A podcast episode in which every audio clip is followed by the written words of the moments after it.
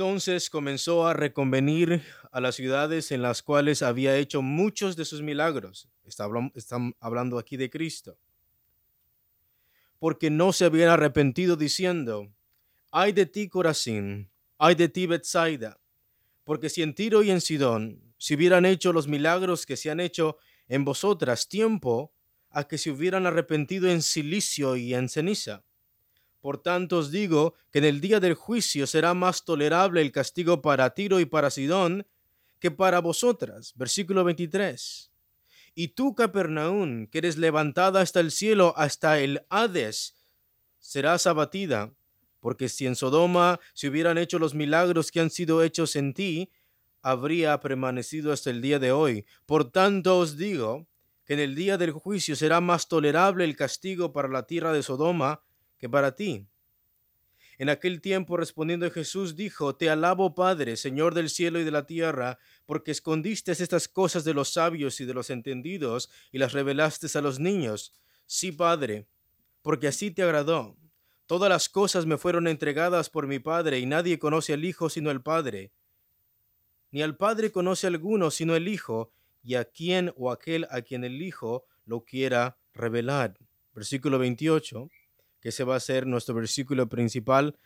Venid a mí todos los que estáis trabajados y cargados, y yo os haré descansar. Llevad mi yugo sobre vosotros y aprended de mí, que soy manso y humilde de corazón, y hallaréis descanso para vuestras almas, porque mi yugo es fácil y ligera mi carga. Señor, te damos gracias por ese tiempo que nos das. Te damos gracias, Señor, porque nos has dado el privilegio de poder reunirnos como iglesia. Nos has dado, Señor, la capacidad, la habilidad, Señor, de venir a ti, Señor Padre, por la obra de tu Espíritu Santo. Y te pedimos, mi Dios, que tú controles mi lengua, que tú, Señor Padre, me hagas centrarme en el texto, Señor, y que solamente tu palabra se escuche el día de hoy aquí, Señor. Que podamos, Señor Padre, reflexionar sobre las implicaciones de tu llamado. Padre, que podamos, Señor, hoy entender la urgencia con la cual tú llamas al pecador para que se arrepienta. Y permítenos, Señor, hoy estar atentos a tu palabra y guardar silencio, pero tener atentos nuestros oídos para escuchar tu palabra. Padre, te lo pedimos en el nombre precioso de Cristo Jesús y su pueblo dice, el título del día de hoy, y voy a ir corriendo porque hay mucho que decir pero hoy quiero que volvamos a examinar este pasaje por algo importante que vamos a decir al último. El título del día de hoy es Un llamado con urgencia. Un llamado con urgencia. Y como muy bien leímos, vamos a empezar en el primer punto con, la, con el contexto del texto. Primero vemos que la invitación del Señor Jesús comienza después de dar instrucciones a sus discípulos y con el encarcelamiento de Juan el Bautista. En Mateo capítulo 11, versículo 1 al 3, por favor síganme ahí, dice, cuando Jesús terminó de dar instrucciones a sus doce discípulos, se fue de ahí a enseñar y a predicar en las ciudades de ellos. Y al oír Juan en la cárcel los hechos de Cristo, le envió dos de sus discípulos para preguntarle, ¿Eres tú aquel que ha de venir o esperamos a otro? Esto sucedió cerca del segundo año misionero del Señor Jesucristo. Juan fue encarcelado por Herodes, el que se había casado en forma ilegal con su cuñada. Juan criticó en público su pecado flagrante y a causa de esto terminó siendo decapitado. Días después, Juan el Bautista muere porque Herodes mandó a decapitarlo, a cortarle la cabeza. El Señor Jesús en los versículos siguientes le envía pruebas visibles a Juan antes de que muera de sus milagros que apuntaban que él era el Mesías, el Hijo de Dios. ¿Cuál era la pregunta de Juan el Bautista? ¿Eres tú aquel que ha de venir o esperamos a otro? El versículo 2 del capítulo 11 dice, y al oír Juan en la cárcel los hechos de Cristo, le envió dos de sus discípulos para preguntarle, ¿eres tú aquel que ha de venir o esperamos a otro? Respondiendo Jesús le dijo, Id y haced saber a Juan las cosas que oís y veis. Los ciegos ven, los cojos andan, los leprosos son limpiados, los sordos oyen, los muertos son resucitados y a los pobres es anunciado el Evangelio, y bienaventurado es el que no haya tropiezo en mí. Una de las pruebas irrefutables que evidenciaban la divinidad, el poder y la autoridad de Cristo estaba en sus milagros, que autentificaban su persona como Mesías y que autentificaba el mensaje que él predicaba, que era el reino de Dios. Tantas señales hacía Cristo que aún Nicodemo, uno de los miembros del Sanedrín, vino a buscarle de noche diciendo, Rabí, Sabemos que has venido de Dios como maestro, porque nadie puede hacer estas señales que tú haces si Dios no está con él. La palabra de Dios nos dice en el Evangelio de Juan que la gente decía, y también en el libro de Mateo, que la gente decía, Juan ninguna señal hizo, pero todo lo que dijo de este, hablando de Cristo, es verdad. De manera que los milagros autentificaban la divinidad de Cristo, la autoridad de Cristo y también confirmaban la veracidad del Evangelio de Cristo. De manera que los milagros del Señor eran la prueba que autentificaban el mensaje que predicaba y a sus discípulos que él había mandado a predicar un capítulo antes. Los milagros del Señor era la evidencia visible del poder que tenía sobre lo terrenal y sobre lo espiritual. Así que los milagros tenían el propósito de validar el mensaje que predicaba el Señor y sus apóstoles. Los milagros era la marca que hacía genuino el mensaje y el sello de Dios que garantizaba a su ungido. Por tanto, en que alguien no creyera en el mensaje de Cristo era ignorar los milagros de Dios era rechazar el mensaje de Cristo. Pongamos atención. Si Cristo lo que lo, lo que lo autentifica como un verdadero ungido de Dios, como el Mesías, eran sus milagros. Era la autoridad que él tenía. La gente al ver esos milagros, eso le servía como una validación de lo que Cristo estaba diciendo era verdad y que lo que él hacía a través de los milagros era por el poder de quién? Dios. Entonces rechazar esos milagros es rechazar el mensaje de Dios. El rechazar esos milagros es menospreciar la obra de Dios en los milagros. Y por consecuencia, escuchen bien, en, en el que alguien mirara la obra de Cristo, la predicación de Cristo, de que alguien escuchara la voz de Cristo, mirara a Cristo allí, enfrente de ellos, escuchando el mensaje, validándolo con milagros y con diferentes señales. Y el rechazar eso es una mayor condenación para aquellos que escuchaban el mensaje y lo ignoraban voluntariamente que para aquellos que nunca escucharon del Evangelio. Pregunta, ¿para quién hay más condenación? Para aquellos que pecando nunca escucharon el Evangelio o para aquellos que escucharon el Evangelio y sabiendo la verdad de Cristo aún lo rechazaron. Si ves? El escuchar de Cristo y el escuchar que Él es la verdad y rechazarlo deliberadamente no te hace mejor, te hace peor que una persona que no ha escuchado nunca el Evangelio de Cristo. Por eso en Mateo 10, versículo 14 dice, y si alguno no os recibiere ni oyere vuestras palabras, salid de aquella casa o ciudad y sacudid el polvo de vuestros pies. De cierto os digo que en el día del juicio será más tolerable el castigo para la tierra de Sodoma y de Gomorra que para aquella ciudad. En la vida terrenal del Señor Jesús estableció su campo misionero en la región de Galilea la más norteña de las tres provincias de Palestina, Galilea, Samaria y Judea. El Señor predicó su primer sermón público en la sinagoga de Nazaret, en Baja Galilea, donde se había criado, Lucas 4, 16, 30. Sus discípulos eran de Galilea, Mateo 4, Juan 1, Hechos 1, Hechos capítulo 2. Obró su primer milagro en Caná de Galilea, Juan capítulo 2. ¿Se acuerdan de las bodas de qué? De Caná. En la, región de Galilea estaba Capernaum. Capernaum era un lugar de residencia de eh, el recaudador de impuestos. Marcos capítulo 2, Marcos capítulo 2 y 14. E indudablemente había una guarnición romana.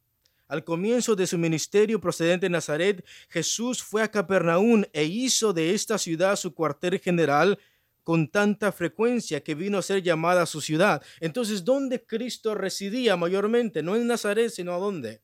En Capernaum. Es ahí donde Cristo habitaba, es ahí donde Cristo eh, lo tomó como su cuartel general.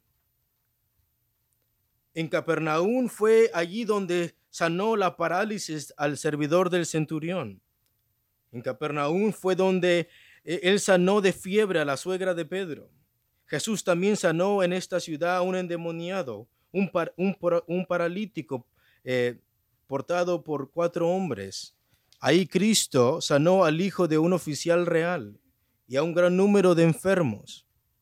El discurso recogido en Juan 6:24, después del milagro de la multiplicación de, de, los panes con el cual comieron cinco mil hombres sin contar mujeres ni niños, fue también en Capernaum que Jesús llamó a Mateo, llamado Leví, al apostolado mientras estaba en el despacho de recogida de impuestos. De manera que en Capernaum Cristo cuántos milagros hizo? Muchos. En la región de Galilea estaba Corazín y muy cerca de ahí Bethsaida. Bethsaida era la ciudad de donde eran Felipe, Andrés y Pedro, los discípulos de Cristo. Todas y cada una de estas ciudades no solo habían escuchado al Señor Jesús, sino que lo habían visto literalmente. Habían escuchado sus sermones, sus prédicas, sus milagros, como también habían visto la autoridad que tenía al expulsar demonios de la gente. Pero en lugar de proceder al arrepentimiento, se mostraron indiferentes. No es que, no es que querían matar a Cristo, pero tampoco aceptaban a quién. Eso es muy peligroso. El problema de esta gente no es que odiaba a Cristo, es que no le interesaba a quién. Cristo. El problema de esta gente no es que quería matar a Cristo, es que ni siquiera les importaba su vida. Pero ellos habían visto sus milagros. Ellos habían visto con cuánta autoridad Cristo mandaba a las fuerzas demoníacas salir de, de una persona. Es ahí donde comieron más de cinco mil personas de solamente dos panes y algunos peces. Pero en lugar de proceder al arrepentimiento, se mostraron indiferentes, escépticos al mensaje, insensibles a la voz del Señor. ¿Te imaginas tú? Cristo haciendo milagros, levantando muertos, curando paralíticos, dando vista a los ciegos, haciendo la multiplicación de los panes, expulsando demonios y Cristo predicar el reino de Dios y que la gente, en lugar de proceder al arrepentimiento que había escuchado de la mismísima voz del Señor, en lugar de venir a Él, ¿qué es lo que hicieron? Se mostraron como apáticos, indiferentes. Se mostraron insensibles a la voz del Señor y el Señor Jesucristo les manifiesta su indiferencia con la siguiente analogía. Mira lo que dice Mateo 11:16. Mira cómo Cristo da a conocer la indiferencia de esta gente. Mas a qué, mas a qué esta generación? Es semejante a los niños, dice el original, que se sientan en las plazas, paréntesis, para jugar, y dan voces a sus compañeros, a sus amiguitos, diciendo, les tocamos flauta y no bailaste. O sea, les invitamos a jugar una música alegre. Y si tocamos música alegre, ¿qué es lo que deberían de hacer si quieren continuar con el juego? Deben de bailar, porque es una música alegre. O se endechamos. Les tocamos música fúnebre, significa. Les tocamos música triste. Si el juego era de tocar una música triste, ¿qué es lo que deberías de hacer tú? Pues deberías de llorar porque de eso se trata el juego. Pero os endechamos y no lamentaste. Entonces, ¿a qué quieren jugar? ¿Quieren jugar a estar alegres o quieren jugar a estar tristes? Ninguna de las dos cosas hicieron. Y esa es la analogía que pone Cristo. Y mira por qué dice esto el Señor Jesucristo en el versículo 18. Porque vino Juan, que ni comía ni bebía, y dicen, demonio tiene. Juan no era un hombre muy social. como él dijo de sí mismo, yo soy la voz que clama a dónde? En el desierto. ¿Cómo era vestido Juan? Con ropa de piel de qué? De camello y un cinturón. ¿Qué es lo que comía? Langostas y miel qué? Silvestre era un hombre muy austero. ¿Y qué es lo que criticaron de Juan? En lugar de proceder a arrepentimiento, porque fue Juan el que dijo, arrepentíos. ¿Cuál fue la respuesta de esta gente? Tiene un demonio. Vino el Hijo del Hombre que come y bebe. Cristo siendo ahora lo contrario, ¿no? Cristo no era un hombre antisocial, era un hombre que comía con qué? Con pecadores. Era un hombre que comía normalmente. Vino el Hijo del Hombre que come y bebe y dicen, he aquí un hombre comilón y bebedor de vino, amigo de publicanos y de pecadores. Si puedes mirar que esta gente en lugar de aceptar el mensaje está criticando a la que a la persona. Y Cristo dice, pero la sabiduría es justificada por sus hijos. Sus mismos hijos que juegan en las plazas se dan cuenta aún de la indiferencia que ellos tienen. Otra traducción posible acerca de la pregunta del Señor Jesús sería esta, ¿a qué voy a comparar a la gente de este tiempo? Hoy Cristo vuelve a decir estas mismas palabras ahora a nosotros. El problema de esta gente no era el odio a Cristo, no era el rechazo hacia Jesús, al contrario de Nazaret, pueblo que lo vio nacer, pero al final terminó rechazando al Señor al punto que trataron de apedrearlo, ciertamente recibió a Jesús admirándose la doctrina que traía. En lugar de querer apedrear como Nazaret lo quiso hacer con Cristo, esta nación o esta ciudad, perdón, al principio se admiró de la doctrina que traía Cristo, pero nada más. Gente que le aplaude el sermón, pero no se convierte. Gente que puede decir amén a lo que Cristo está diciendo, a la, a la predicación expositiva y donde arranca aplausos tal verdades, pero no las hacen de ellos. Pero nada más. La generación que escuchaba a Cristo era el tipo de gente que no quiere tomar en serio la verdad. Les es muy fácil encontrar una disculpa para no hacerle caso. Pero el Señor, ¿qué es lo que hace? él lanza ayes sobre estas ciudades, denunciando su tibieza y su falta de interés por la verdad, declarando así, por tanto, que hay más condenación para aquel que rechaza el Evangelio escuchándolo que aquel que lo rechaza violentamente. Mira lo que dice el versículo 20. Mateo 11, 20, por favor. Dice, entonces comenzó a reconvenir a las ciudades. ¿Por qué? Porque Cristo había hecho, muchos milagros y ¿qué es lo que había hecho esa gente? No se habían que arrepentido. Mira lo que dice el versículo 20. Entonces comenzó a reconvenir a las ciudades en las cuales había hecho muchos de sus milagros porque no se habían arrepentido diciendo, ay de ti Corazín, ay de ti Bethsaida, porque si en Tiro y en Sidón se hubieran hecho los milagros que se han hecho en ti eh, o en vosotras, tiempo a que se hubieran arrepentido en silicio y en ceniza. Por tanto os digo que en el día del juicio será más tolerable el castigo para Tiro y para Sidón que para ustedes. Y tú, Capernaum, que eres levantada hasta el cielo, porque era una ciudad próspera, era, era un lugar donde había mucha ganancia de telas, de cebada, de pescadería. Esta ciudad era muy próspera económicamente. Cristo dice, tú que eres levantada hasta el cielo, hasta el infierno vas a ser abatida. ¿Por qué? Porque ha escuchado los milagros de Cristo, ha escuchado el Evangelio de Cristo y ¿qué es lo que ha hecho? No han respondido. Eran indiferentes al mensaje de Cristo.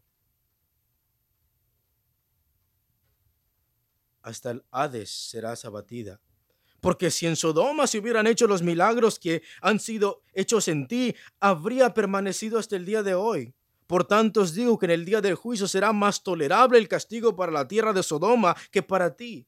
En aquel tiempo respondiendo Jesús dijo, Te alabo Padre Señor del cielo y de la tierra, porque escondiste esas cosas de los sabios y de los entendidos y las revelaste a los niños. Sí, Padre, porque así te agradó. Todas las cosas me fueron entregadas por mi Padre, y nadie conoce al Hijo sino el Padre, ni el Padre conoce a alguno sino el Hijo, y a quien el Hijo lo quiera revelar. Venid a mí todos los que estáis trabajados y cargados, y yo os haré descansar. La expresión que Cristo usa, ay de ti Corazín, ay de ti Bethsaida, es un grito de lamento y de juicio sobre la cosa o persona que se maldice o se presenta la queja. O sea, la actitud de estas ciudades era de condenar, porque mirando a Cristo, escuchando a Cristo, mirando sus milagros, no se veían qué. Y Cristo lamenta este estado de tibieza espiritual de esta ciudad y a la misma vez la condena. Ay de ustedes, quiere decir. Es un grito de lamento y de juicio sobre la persona que se maldice o se presenta la queja.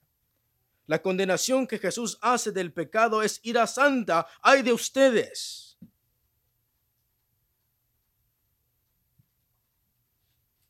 La indignación viene sobre esta ciudad, pero no solamente es una dignidad ofendida, de que Cristo el Señor hizo aún su cuartel general en estas ciudades. Ahí es donde Cristo vivía, es ahí donde Cristo caminaba, es donde la gente mayormente miraba sus milagros y escuchaba su palabra. No solamente Cristo está indignado por la no respuesta de esta ciudad, sino que hay un corazón quebrantado también. Ay de ti, Corazín ay de ti, Bethsaida, como si Cristo estuviera mirando su condenación en el infierno y porque no se han arrepentido, Él dice, ay de ustedes, es lo que está diciendo Cristo. Porque si en Tiro y en Sidón se hubieran hecho los milagros que se han hecho en, en ustedes, tiempo que se hubieran arrepentido en silicio y en ceniza. Tiro y Sidón, la ciudad de Tiro era una ciudad fenicia impía, que se remonta al año 2750 a.C., destruida por Alejandro el Magno. No quedó ni el polvo de esa ciudad. ¿Por qué? Porque Dios enjuició tal que tal ciudad. Y Cristo está diciendo, esa ciudad que fue destruida hasta el polvo, si hubiera escuchado mis milagros, si hubiera escuchado mi palabra, hubiera visto mis milagros, tiempo, aquellos se hubieran arrepentido en silicio y en ceniza. Pero ustedes, ¿qué es lo que han hecho? No se han arrepentido. Sidón, una ciudad cananea que adoraba a Baal y Astarte, diosa de la fertilidad. Sodoma y Gomorra, ¿sabes cómo era? Llena de homosexualidad, lleno de homicidio, llena de brujería. Fueron ciudades con una reputación inmoral muy mala. Pero estas ciudades, a diferencia de, Capernaum, Corazín y Bethsaida, no fueron llamadas al arrepentimiento, sino destruidas. Dios solamente destruyó esas ciudades por un juicio divino. Esto demuestra que las personas que no se les predicó el Evangelio serán condenadas por sus pecados. Pero aquellas personas que escucharon el mensaje de salvación y lo rechazaron deliberadamente, su castigo va a ser peor por cuanto no atendieron el mensaje del Evangelio aun cuando lo escucharon. Nuestra actitud hacia las palabras de Cristo entonces no deben de ser indiferentes, sino como las de un niño. ¿Qué vas a hacer el día de hoy, hermano, hermana, o las personas que nos visitan el día de hoy? No puedes decir, no pasa nada, no puedes decir, Dios no me va a juzgar, no puedes decir, no he escuchado la verdad porque la has escuchado. Y Cristo está diciendo que hay más castigo para una persona que sabe quién es Cristo, que sabe la verdad, que sabe que Cristo murió y resucitó y a pesar de eso, deliberadamente no toma una decisión de arrepentirse. Ahora bien, Cristo había hecho muchos milagros, ¿sí o no? Había levantado muertos, había dado visto a los ciegos, había dado de comer a mucha gente que le seguía. Solamente piensen esto. Miles de gente siguiendo a Cristo, pero ninguna se había querido qué. Eso, eso debe debe hacer trozar tu cabeza. ¿Cómo es posible que miles de gente solamente busquen ser sanadas por algo superficial o buscan a Cristo por motivaciones incorrectas, pero no se habían que arrepentido? Para muchos predicadores es aquí donde dicen, y Cristo está triste. Porque nadie se quiere arrepentir. Cristo está tratando de salvar a gente, pero la gente no quiere venir a Él. Pero la respuesta que da Cristo hacia eso es muy diferente. Él está viendo cómo esa ciudad donde Él vive, donde Él hace milagros, donde Él predica, a pesar de todas esas señales que Él ha hecho, a pesar de tantas predicaciones que Él ha dado, y mira Él que no se arrepienten, la respuesta hacia esas ciudades es muy distinta a la que nosotros podríamos saber. Pregunta, ¿Jesús es el Hijo de Dios? ¿Él sabe todas las cosas? Sí. Y en lugar de que diga, ¿por qué nos están arrepintiendo? Y piense Cristo a estar triste y lamentándose de una manera sentimental, mira lo que dice el versículo 25. En aquel tiempo respondiendo Jesús una respuesta a la indiferencia de esta ciudad, dijo, ¿cómo? Te alabo, Padre. Cristo no se está quejando contra su Padre. Cristo está glorificando a su qué? A su Padre. Si ves que Cristo no está interesado en las masas, Cristo no está interesado en apapachar la gente y que la gente venga y si de pronto una persona no le gustó algo, Cristo no la está tratando de, de retener por medios superficiales. En lugar de que Cristo se queje contra su Padre, dice, te alabo Padre, Señor del cielo y de la tierra porque escondiste estas cosas de los sabios y de los entendidos y las revelaste a quienes? a los niños. Sí, Padre, porque así te agradó. Todas las cosas me fueron entregadas por mi Padre, y nadie conoce al Hijo sino el Padre, ni al Padre conoce a alguno sino el Hijo, y aquel a quien el Hijo lo quiera revelar.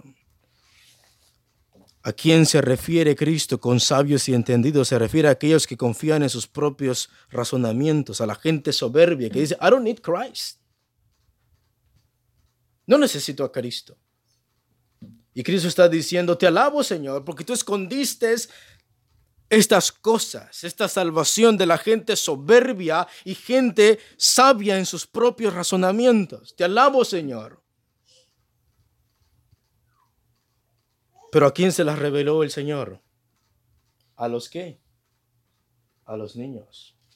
Y este es el problema. Que entonces para obtener salvación tienes que hacerte como un qué? Pero la soberbia, la altivez, el intelectualismo de la gente es lo que no les hace mirar qué. El Evangelio. A los niños se refiere a aquellos que vienen a Cristo de una manera humilde. Tienes que humillarte. El ejemplo es Mateo el publicano, que cuando Cristo le llamó, ¿qué es lo que hizo?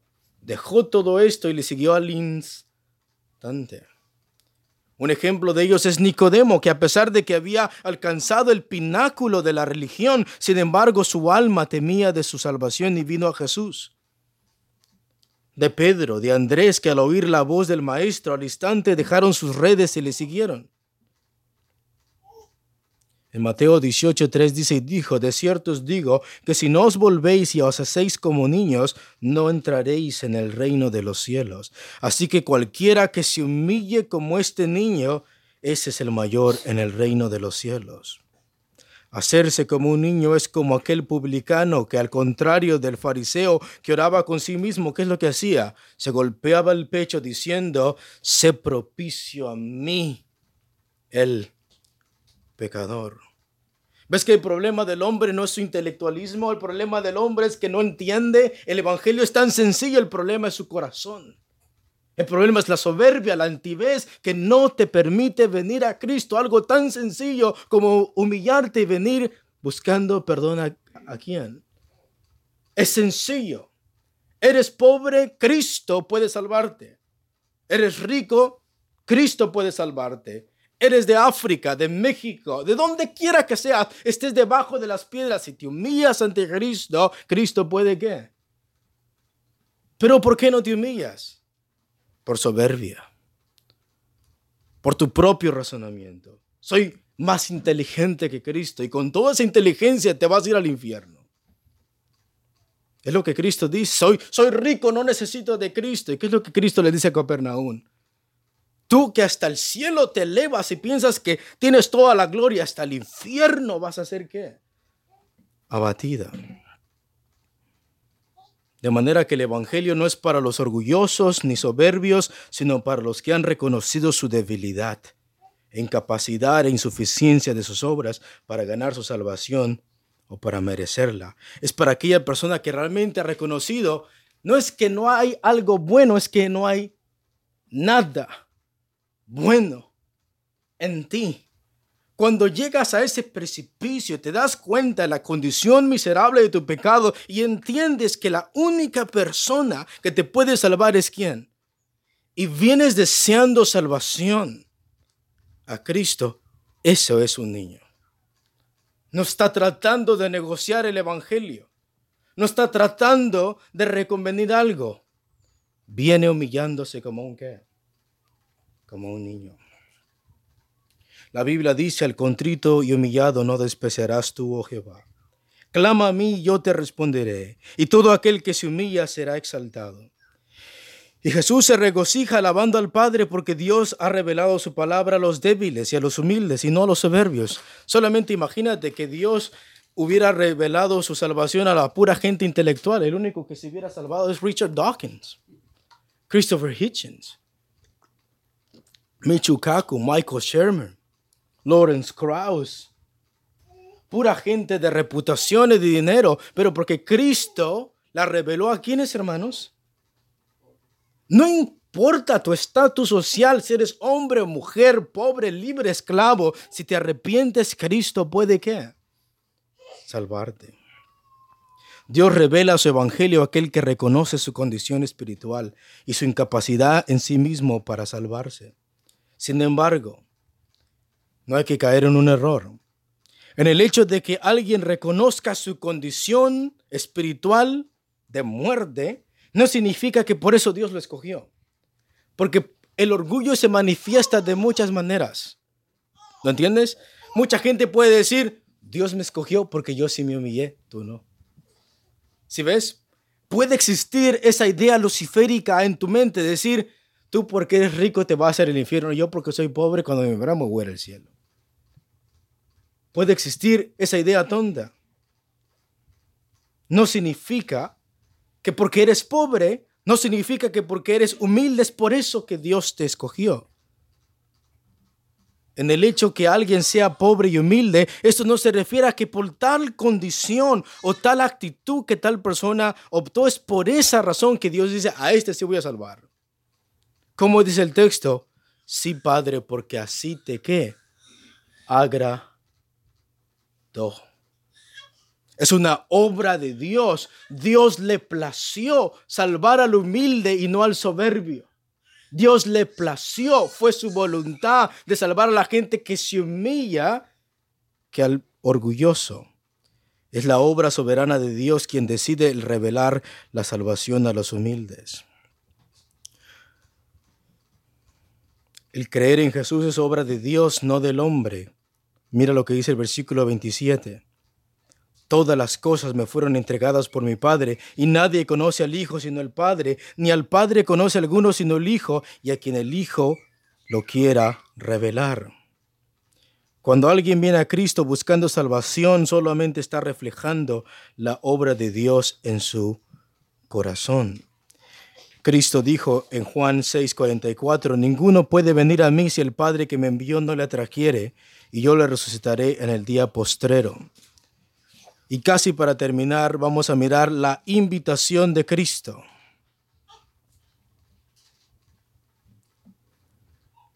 ¿Cuánta gente se había arrepentido de Capernaum? ¿Qué es lo que dice el texto? No sabían qué. Nótate y por favor, si esta es la última vez que Dios te va a dar vida, a ti y a mí, si Dios decide llamarnos hoy a su presencia, si Dios te concede cinco minutos más de tu vida el día de hoy, que esto nos quede grabado para siempre en nuestra alma y nuestro corazón. A pesar de esta gente rebelde, soberbia, gente que piensa que no necesita de Cristo, a pesar de que Cristo ha dicho, ay de ti Corazín, ay de ti Bethsaida, mira cómo dice el versículo 28, hermanitos. Vamos a leerlo todos juntos, por favor. Dice, venid a mí todos los que estáis trabajados y cargados, y yo os haré descansar. La invitación es para cuántos? Para todos. ¿Ves la gracia de Cristo, el amor de Cristo? Esta gente merece el infierno. Esta gente no se ha arrepentido, esta gente no desea saber nada de Cristo y antes de que Cristo condene estas ciudades, antes de eso, ¿qué es lo que Cristo hace? Una vez más los invita al arrepentimiento. Venid a qué? A mí. Jesús es el que invita a sus oyentes y la invitación es para todos para fariseos, publicanos, salvos, no salvos, pobres, ricos, etc. Cristo dice, venid a mí. No es una forma pasiva.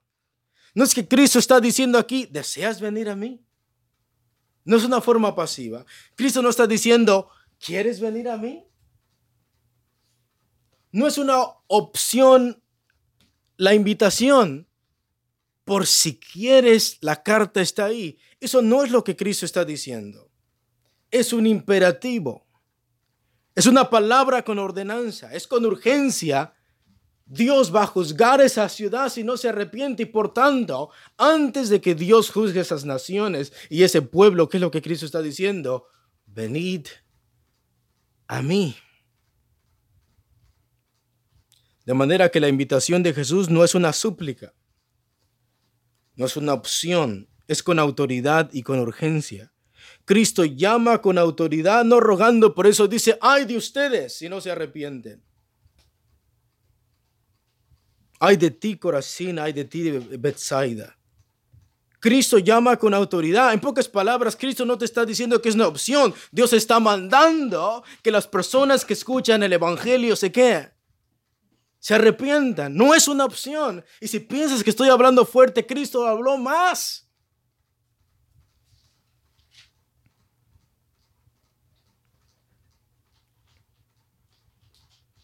Y nosotros debemos ser los que con urgencia y desesperación lleguemos a sus pies. Si Cristo grita y si Cristo habla fuerte y manda es para que nosotros vengamos corriendo a sus qué? A sus pies. Jesús toma la iniciativa haciendo la invitación a seguirle. Venid a se refiere a una dirección específica. ¿A quién tienes que venir? ¿A quién, hermano? a Cristo. Es un rumbo fijo a Cristo.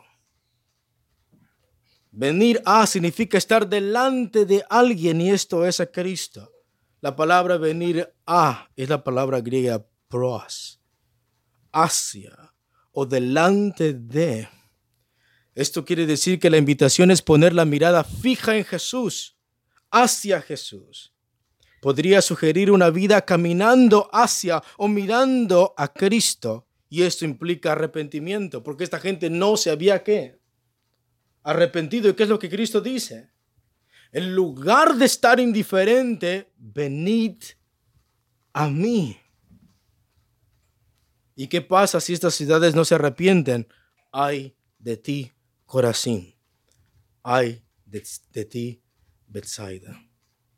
Y si no me crees, estudia a dónde está Capernaum ahorita y Bethsaida. ¿Sabías tú que esas, esas ciudades no existen? Solamente quedan los puros restos. There's no people there.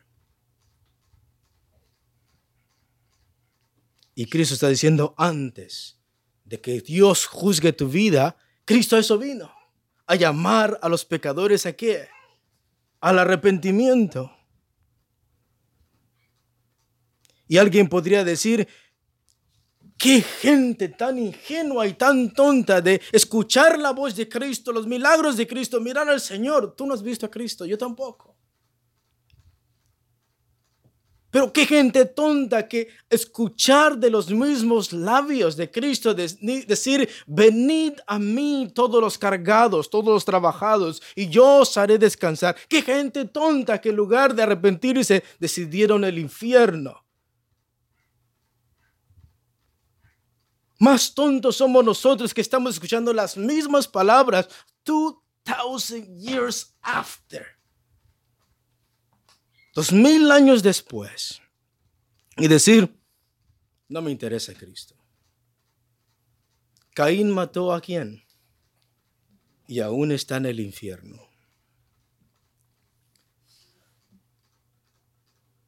Venir a mí se entiende como estar constante, perseverando, por cuanto la palabra es hacia o delante de. Y para estar delante de alguien siempre se requiere integridad, se requiere constancia, se requiere fidelidad. Si vienes a Cristo es para siempre, es con integridad, es con fidelidad, es una decisión que vas a tomar no matter what. Si no, pregúntale a la esposa de Lot.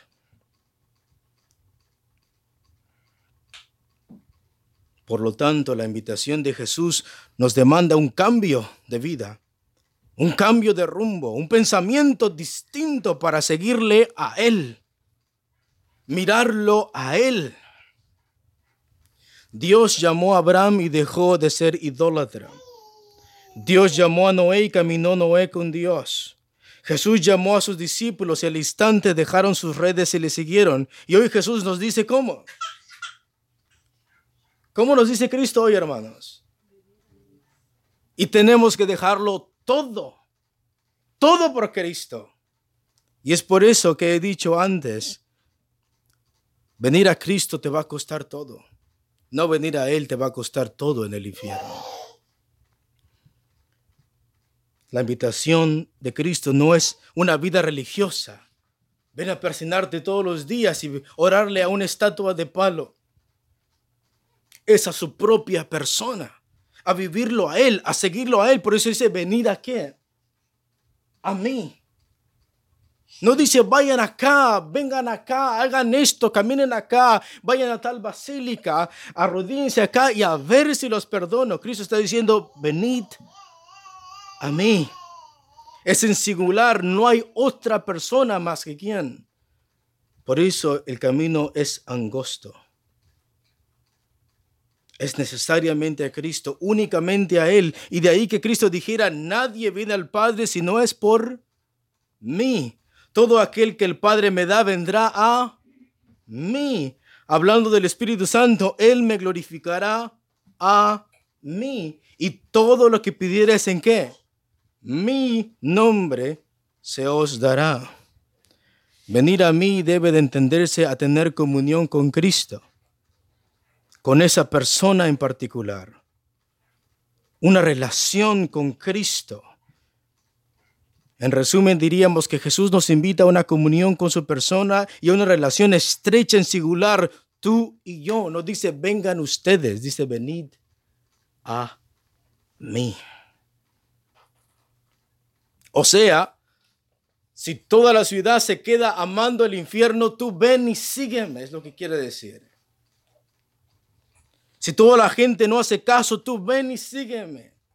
Si toda la gente se muestra indiferente, ven y sígueme. Qué lamentable, hermanos, de verdad. Qué lamentable es que la gente no quiera venir a Cristo y en lugar de venir a Cristo se va a los ídolos. Ahí tienes a una iglesia ahora. Beyoncé Mass. Una iglesia dedicada para glorificar a Beyoncé a predicar en lugar del evangelio de las canciones de Beyoncé.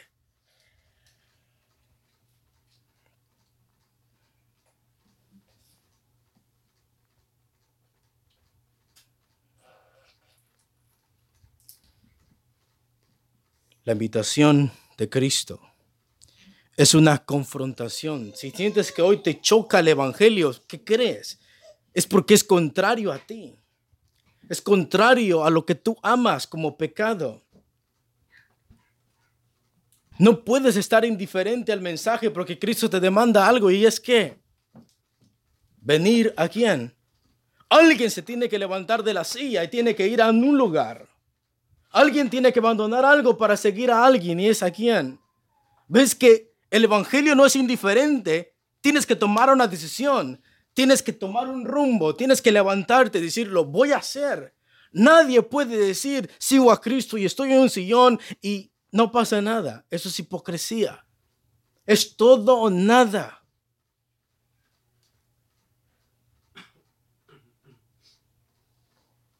Recordemos que la invitación y los ayes de Jesús surgen por las ciudades en donde él había hecho muchos milagros, pero la gente lamentablemente no se había arrepentido.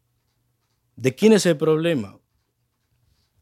¿Para quién son las consecuencias? ¿Para Cristo o para la gente que no se arrepiente? Si toda la ciudad se va al infierno, Cristo sigue siendo Dios. Si todos rechazan a Cristo, Cristo sigue siendo igual de glorioso. Cristo está sentado a la diestra de Dios el Padre. Las consecuencias no son para Él. Y en el hecho de que Cristo se, le, se lamenta y se indigne diciendo, ay de ustedes, no de mí. ¿Y qué es lo que hace con el amor soberano y la gracia sobreabundante de Cristo? Venid a mí. La invitación nace de la alabanza que Jesús hace a su Padre. Sí, Padre, a ti te agradó revelárselo esto a quienes? A los niños. Y de ahí que existan dos grupos de personas que habían escuchado el mismo mensaje y que habían visto los milagros y el poder de Jesús. Primer grupo, los incrédulos que viendo no qué, no creyeron. Y oyendo no sé qué, arrepintieron sino que dijeron de Juan, ¿qué es lo que dijeron de Juan? Tiene un qué? Tiene un demonio. ¿Y de Cristo? Un hombre comelón y bebedor de vino amigo de publicanos y qué. Para una persona que no desea arrepentirse, siempre va a haber una qué.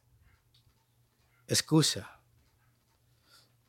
o es la arqueología, es la historicidad, es una aparente contradicción en la Biblia, es etcétera, etcétera. Esta gente miró a Cristo, escuchó a Cristo, miró los milagros y ¿qué es lo que hizo? Es que el problema no son las evidencias. Pero hay un segundo grupo, aquellos que reconocieron su condición espiritual y se humillaron como niños creyendo y aceptando a Jesús como su Salvador. Y de estos dos grupos es que Jesús llama por igual diciendo, venid a mí todos. Y como toda invitación, Jesús nos llama a que hagamos una decisión a seguirle y el llamado es a que vengas a Él, exclusivamente a Él. El llamado es con autoridad y con urgencia, por cuanto dice, ay de ti Corazín, ay de ti de Besaida, porque si en Tiro y en Sidón se hubieran hecho los milagros que se han hecho en vosotras, tiempo que se hubieran arrepentido en silicio y en ceniza, por tanto os digo que en el día del juicio será más tolerable el castigo para Tiro y para Sidón que para ustedes. Por lo tanto, la llamada es con urgencia, porque el juicio es más severo para aquellos que no obedecen al llamado de Cristo. Jesús nos llama a que entremos por la puerta angosta y esa puerta tiene un nombre. ¿Y sabes cómo se llama? Cristo. Es esa la puerta.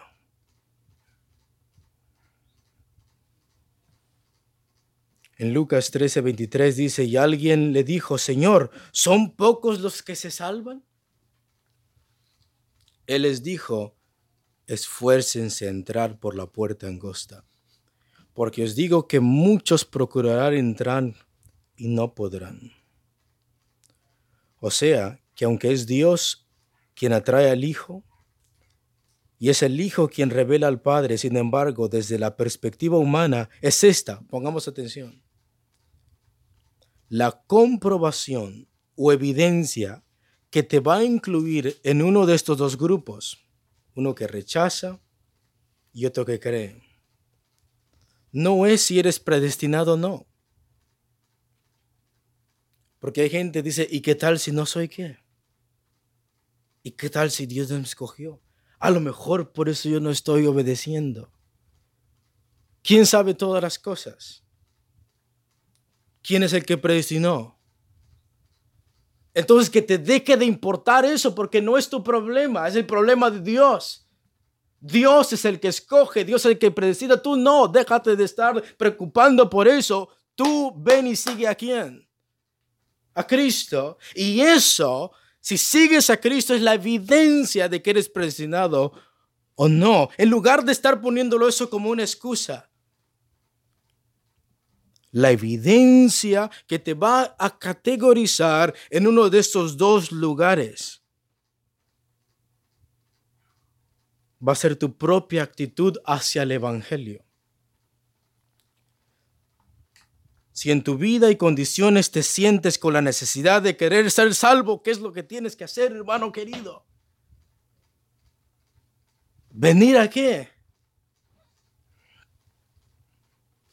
Ahora, por último, ¿quién es el que da la invitación?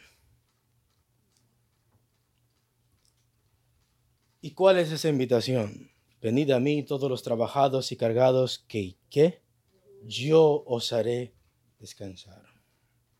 ¿Quién va a dar descanso?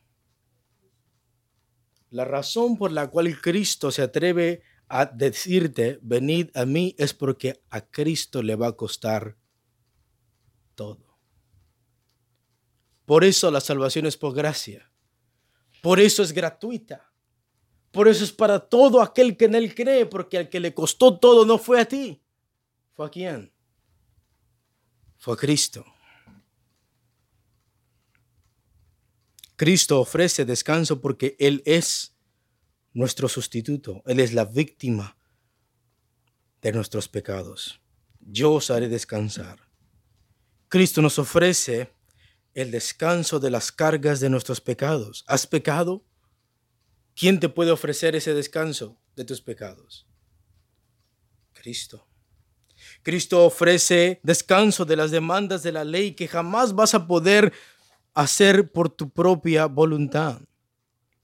El descanso que el Señor nos ofrece no solo es quitarnos la carga de nuestros pecados, sino también el de poder ser librados de las exigencias infinitas de la ley que nunca podríamos cumplir por nosotros mismos.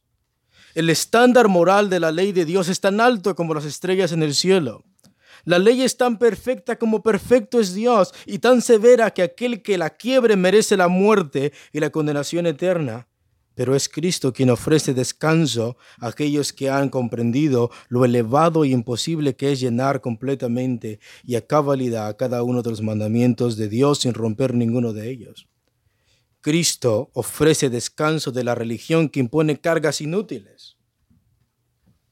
Hay gente, la religión al no poder cambiar a nadie, ¿qué es lo que dice? Vete a hacer esto, vete a hacer el otro, persínate aquí, persínate allá. En el día de la Semana Santa no comas esto, no comas el otro, etc. Cristo ofrece descanso de la religión que impone cargas superficiales. Cristo ofrece descanso de la búsqueda de la sed e insatisfacción de nuestra propia justicia. Cristo llama a todos e invita a todos pero solo dará descanso a aquellos que sientan la aflicción y la fatiga y el cansancio en todo el sentido de la palabra. Cristo ofrece descanso moral para la gente que siente querer cumplir la ley sin poder hacerlo. Cristo ofrece un descanso espiritual para aquellas personas que desean la comunión con Dios y están destituidos. Cristo ofrece un descanso físico y emocional, porque muchas veces esa gente que ha pecado se siente con repudio de los fariseos, como lo sentían los enfermos y pecadores. Recordemos que los cargados y cansados eran los marginados, los enfermos, los leprosos, los publicanos. Y todos estos no solo estaban cargados, sino también lo estaban físicamente porque padecían enfermedades y también emocionalmente porque eran considerados inmundos e indignos del favor de Dios y por lo tanto repudiados por los líderes religiosos y tener acceso al templo.